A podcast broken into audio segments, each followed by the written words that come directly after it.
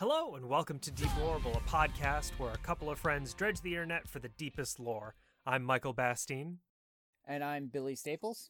And our topic today is vampires. Billy, why don't you give us a our audience a brief uh, rundown of what vampires are? So vampires are creatures that haunt in the night and stalk people looking for someone to drain the blood out of, or in some cultures, the life essence, the spirit energy. They typically have fangs, pale skin, hate sunlight, generally just aren't very friendly looking. All-round kind of unfriendly individuals, yeah. Yeah. It's interesting, too, when you kind of think about all the different characteristics that go into vampires. People in the United States, uh, vampires tend to be, or even, even, you know, Europeans in general, vampires tend to be, you think of Bram Stoker's Dracula, gaunt and uh, pale and with like the slicked back black hair and can turn into a bat. Yeah. And, but the the idea of the vampire is a lot more a lot more broad than that, I found. It's definitely more than just the surface level that most people are exposed to. Right. Yeah, definitely. What's a what's a what's a quick and easy one? The the ones from oh I forget what region of China they're from, but like they're the hopping vampires. Did you read about those guys? No, I didn't. I... So so the hopping vampires were uh, again from from Chinese mythology, and they are they're more of a um they're they're almost more like a corpse possessed by evil. Uh, there were there were a couple of different ways that they could get made. One was by like you know the dark arts and whatever, but uh, like like basically intentionally using magic to try and raise the dead could make one. Um, but the other thing was if you had an imbalance of you know you've got the yin and the yang energies. If you had an imbalance, no, it wasn't yin and yang. Sorry, it was um, it was a different one because it was the. Because yin and yang aren't necessarily like good and evil. They're just they're it's a balance between light and dark. Yeah, something more more aggressive, and you had like these good energies and these evil energies in you. And if there was an imbalance and you died, the good energies would get released and go on to the next life, whereas the the, the bad energies that you had kind of trapped within your body would resurrect your body. Which is why they like have their arms stuck out and they hop around like that. It's because of uh quick Billy, what's the thing where when you die your corpse stiffens up? Rigor, rigor mortis. Rigor yeah. mortis. Thank you. Uh it's because of rigor mortis, which I personally find hilarious. Um I understand that, you know, in the culture these things I'm sure are terrifying, and if you actually saw one in like a movie or something, it would be pretty pretty scary. But it just sounds so funny to have, you know, a vampire kind of hopping at me trying to get me.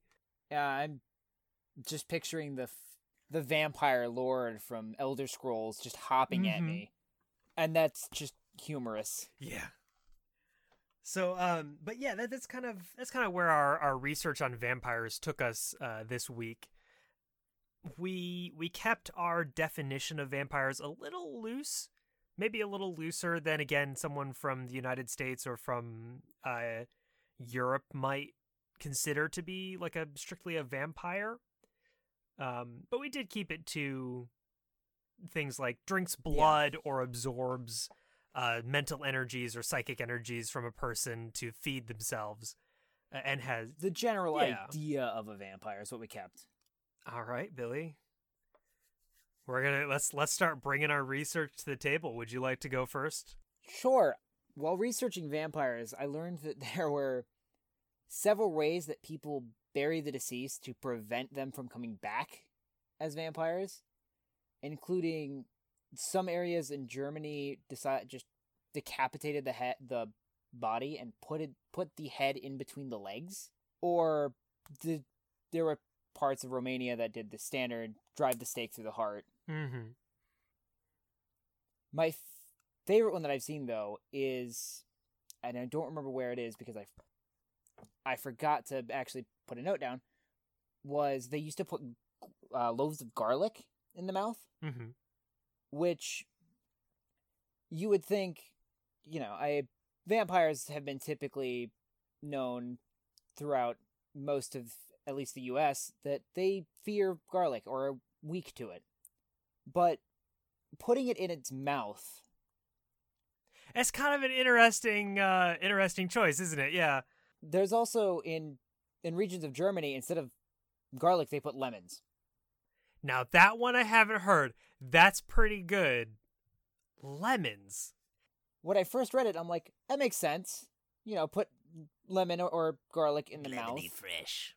If you put the garlic in there, and by chance it's, you know, a vampire that is weak to gro- to garlic, you know, you've got a good preventive measuring. But that once that thing rots and just, you know, naturally goes, mm-hmm. turns into mush, it's it's not going to stop that vampire anymore, is it? No, I, I don't I I don't think it would. I, I did notice um in, in looking around, a lot of the, you know, the garlic and the um, apparently lemons lore regarding vampires seem to have a lot of connections to purifying. Um, there was one particular yeah. kind of vampire, and I'm getting it. I'm, I'm getting it. Uh, I don't want to get it mixed up with the the wok wok from the Filipino tradition, and I'm also just. Uh, I do want to caveat before we get any farther into this episode. Apologies in advance for the completely butchered pronunciations that we do of any of these cultural sort of creatures. Um, we are not multilingual. We speak English and, like, a little bit of Japanese between the two of us. Um, so we're going to mispronounce some things. Yeah. But the wok wok, which is not the one I'm thinking of, there are two. Uh, the wok wok is from, I think, the Filipino culture, and uh, it's it's like a, a headless, like the head detaches and flies away. Ooh. There is a kind of vampire whose torso, upper torso, detaches from its lower torso and, like, sprouts wings. And flies around attacking people. And one of the, like, the way to kill it. Now, this is one of those vampires that's weak to garlic. Um, also weak to salt. Because one of the ways to kill it is its lower torso is vulnerable. You spread garlic or salt on the, like, the, the point that was separated. And it can't reattach itself at that point. Oh. Because that's been purified. So it'll die when the sun comes up. And so I wonder, I wonder if that isn't connected to putting garlic or, like, a lemon in the the these the deceased individual's mouth to keep them from becoming a vampire. Thinking about the the way, you know, lemons are used for, like, that lemony fresh scent. Yeah. I don't know. Maybe. It's a curious thing to consider. The other little tidbit that I know about, as far as uh, some of the some of the origins of where vampire myths are are thought to come from, um, and this also may have given a little bit of rise to the zombie myths. But there is there's something that can happen to a corpse once it's been buried, uh, that is similar to the way that um, whales that get beached on the uh, like on the side of the ocean, um, can explode. Oh, did you know about this, Billy? Um, yeah, actually, you know about you know about the exploding whales. Um, I don't know. I didn't know about the the fact that whales just kind of explode. I did know that at a certain point in decomposition, the body just kind of bloats. Yes. So when the body decomposes, uh, gases inside the body are released due to, you know, bacteria eating yeah. away at everything. And depending on how things are going on the outside, um, all of the openings in the body can sometimes get sealed. Ooh. Just by the way it's laying or the way it started swelling. And if that happens, the pressure will just continue to build up from the gases on the inside. It's most noticeable with whales because, you know, they're whales. Yeah. And so when they pop, it's, uh, well, it's, it's gonna, not pretty. It's going to take more than a rag to clean up. Right. Um, but for for the vampire lore and for the zombie lore, one of the reasons that people became nervous that the dead were trying to rise from their grave uh, could be attributed to something similar to that, which is causing the body to shift and look like it's trying to move and almost like it's coming back to life. And I wonder, I wonder if that too is wasn't responsible for part of the myth of, or not the myth, but part of the practice of cutting off the deceased's head. Yeah, because that would that would create a vent. It would create a, a place for the gases to escape. Which, if you don't know that you're looking for, if you don't, if you don't know what's going on, it would look like that solved the problem, because all of a sudden the corpse isn't changing or moving around as much. What else did you find, Billy? I'm curious. Um, well, aside from a shocking number of ways that it was believed that a corpse could become a vampire, including a cat jumping over the corpse before it was being buried. Oh, yeah. I also saw one that was uh, specifically like a pregnant cat jumping over the grave. Another one that I th- thought was interesting was a bat flying over your corpse, or you being born with teeth. Wait, being born with teeth? Oh, no. Yeah, I guess that makes sense. I forgot babies didn't have tooth for teeth for a hot second. Yeah. Whoops. That That's a basic part of human anatomy. After reading that, I just kind of sat there like, yeah, I can see how you could would draw to that conclusion. So being born with teeth was considered a potential way. Oh, I guess that kind of, I can kind of, I can kind of see that. I'm going to be honest. When I initially read it, I also forgot that you're not born with yeah. teeth. Yeah. I read it and I'm like, a little bit. Why? Why would that draw you to the conclusion that, oh, right, because babies don't have teeth when babies they're born. Don't, babies aren't supposed to have teeth. Right. That is a thing, isn't it? We're all vampires. That's that's why we've forgot. I knew it. Everybody, everybody, every baby I've met had teeth. That's all. That's all I'm saying. I didn't. Um, I didn't know that I was secretly both a werewolf and a vampire. Oh man, that might be a topic for another time. Oh. uh, Because I, I have found, so I have found some, to to bring up the, you brought up the topic of like strange ways that they, people became a vampire. Yeah. Did did you hear about the vampire watermelons? I did not. You, uh, oh boy, oh boy, let me tell you about the vampire watermelons. Um, according to some, some legends that are uh, more common amongst the Romani people, um, any inanimate object left outside under the light of a full moon could become a vampire. This is most notable with the watermelons and pumpkins. I don't know how you kill them. And they're also generally not recognized as particularly dangerous because, you know, they'll just kind of go running around, like rolling around, jumping at you. But, uh... yeah, according to the according to the Romani people, um, you can get vampire watermelons and pumpkins, which is just delightful to know. I that's uh, mm. I don't know how to I don't know what to say about that one. It's so good. All these different kinds of vampires are wonderful. I have I have done. Oh, oh, oh! I'm sorry. Sidetrack. Speaking of doing research on on the vampires, oh boy, oh boise. So if you search types of vampires into Google, not Google Scholar, Google Scholar or anything, like the first result is a vampire wiki page. Did you find this page, Billy? Probably. Okay. It's wonderful. It is delightfully um it is it is just delightfully edgy. Uh, it absolutely looks like something that was developed by like a freshman or junior in high school. No, a freshman or sophomore in high school. Uh, the the cursor, it, it changes your mouse icon to a little coffin. Oh man.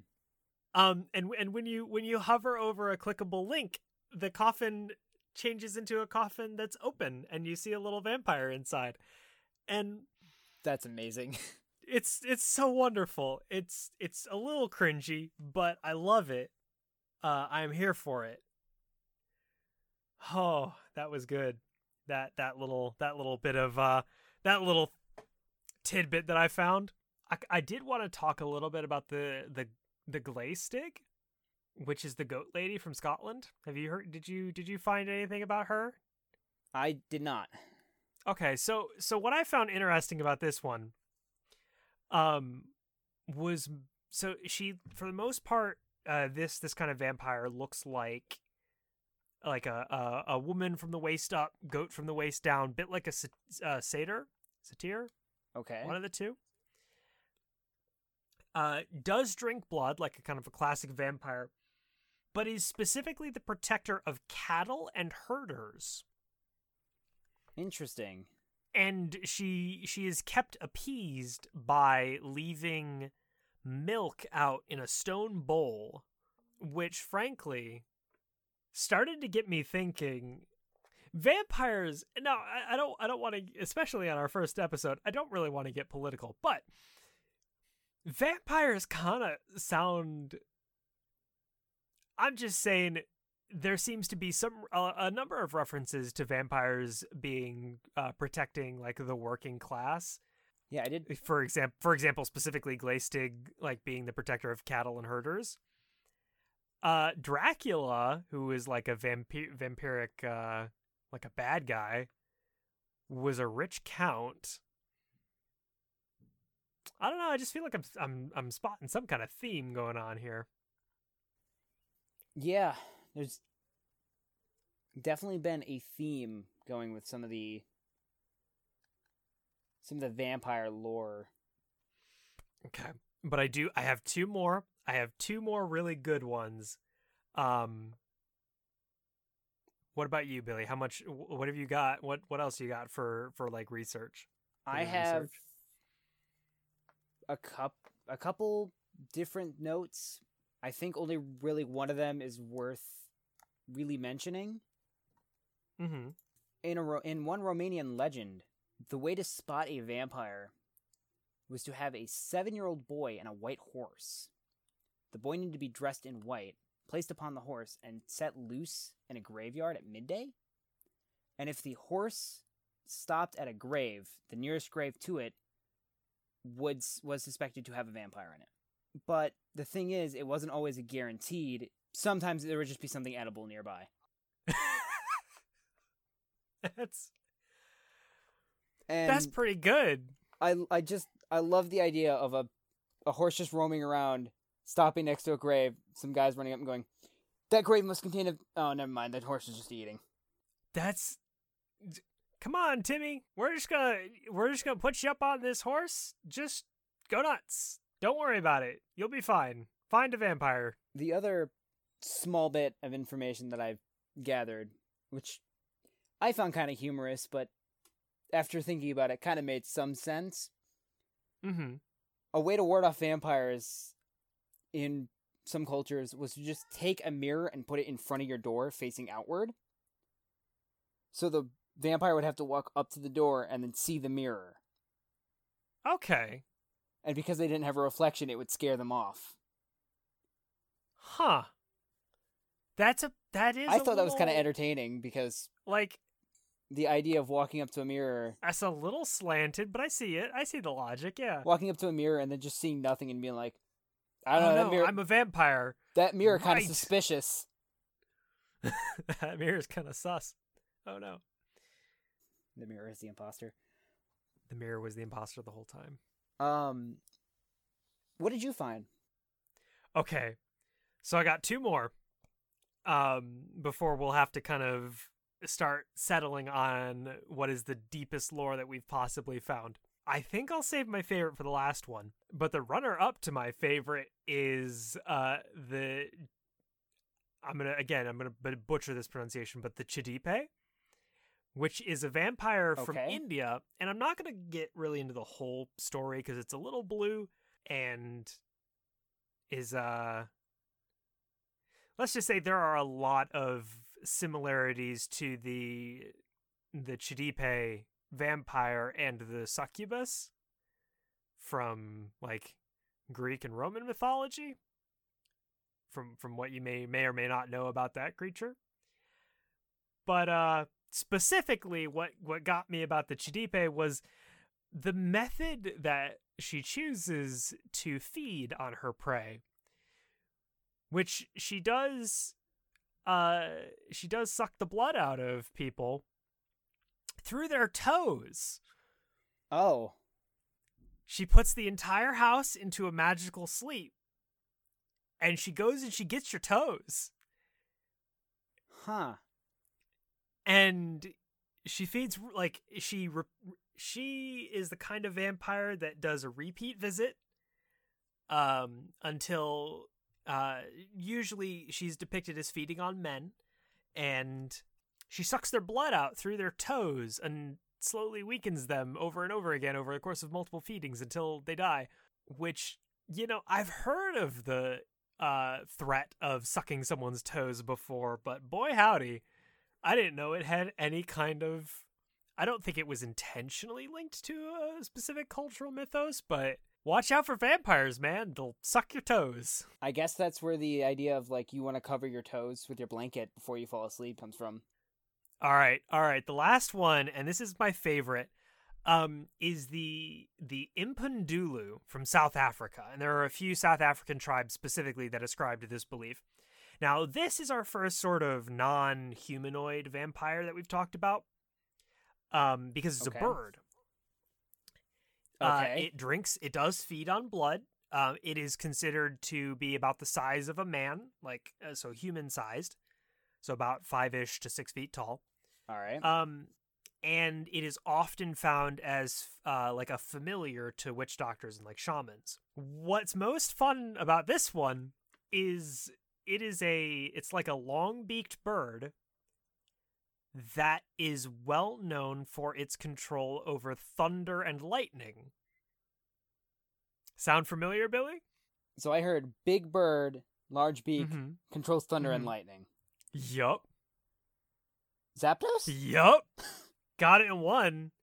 That that is uh that is thought to be the inspiration for Zapdos, the legendary bird Pokemon, which has nothing to do with ghosts or anything in the Pokemon games. That is Zapdos is a vampire.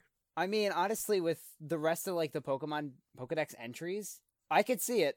I Honestly, that felt that the moment I saw it, I'm like, mm, that might be the deepest lore. That or the vampire watermelons, I, which I was would, another really good one. Personally, I think the vampire watermelons was the deepest lore, but that's the deep. You think that's the? It is very obscure. The, that is about definitely. That is some deep lore. Definitely, the Pokemon one is close second. I, I I almost wasn't sure if this would count as deep lore for vampires or deep lore for Pokemon, because it's a little more. It's one thing to say, "Oh, the myth, uh, vamp. There's a vampire myth that inspired a Pokemon," and another to say, "Oh, this electric legendary bird in Pokemon was based off of a vampire myth." Yeah. It might be deeper lore for Pokemon. In that case, I would I would pit vampire watermelons up up for one of the deepest deepest lore that we uh, up for some of the deepest lore that we found today. Although the I man that that story about having a little kid be the one to go around finding vampires, when I almost I... wonder if that's not a uh, if that wasn't like done as a uh, a prank a prank on the kids. It might have been, but when I initially read it, I'm like, okay, yeah, I mean, all right. But then I got to the part where it says, or there might just be something edible nearby. I just mm-hmm. lost it and had to stop researching for a bit because I was laughing so hard. Oh, it's... it's oh. Yeah, no, uh, absolutely. That, that seemed completely out of left field. Having a kid on a white horse, seven years old, no more, no less, all dressed in white. And they will either find the vampire or they'll find some thistle. We're not sure which it's going to be, but we're hoping we can see the thistle. I was going to say, I love I love the fact that it's not, it's very vague and seems to be very like, hey, oh, you might find a vampire or you just find something something to eat. Most of the time it's something to eat. All right. I think I think that does I think that does it. I think that'll yeah. that'll do. Are we are we happy with vampire watermelons? I do think that is the deepest lore. Oh, good night. That is, that's something. We reached the bottom of the rabbit hole, and what we found were vampire pumpkins. It's a wonder they fit at the bottom of that rabbit hole. Hopefully no pregnant cats jump over the top of it to turn the rabbits into vampires. Although I suppose if there's already vampire watermelons at the bottom of this rabbit hole, if, I mean, what more what more do you want, really? If we get vampire rabbits, then that's just the vampire from rabbit from Monty Python. Monty Python. Yeah. Yeah. You're right. It all comes oh, full shoot, circle. Wait, hang on. Deeper lore. Was the vamp was were the rabbits at uh in from Monty Python and the Holy Grail? Were they vampire rabbits? I think they just might be. From some of what I was finding, it sounded like uh, vampire lore kind of extended to the eating of like the flesh of other people. Yeah. As well as the blood. So I don't know. Maybe that's maybe that's one to think on, uh, listeners. But that's about all the time we have for today. Next week, well, I don't know what next week's gonna hold. But thank you for thank you for listening to this, the pilot episode of Deep Loreable. Uh, I'm Michael Bastine. And I'm Billy Staples. And we'll see you next time.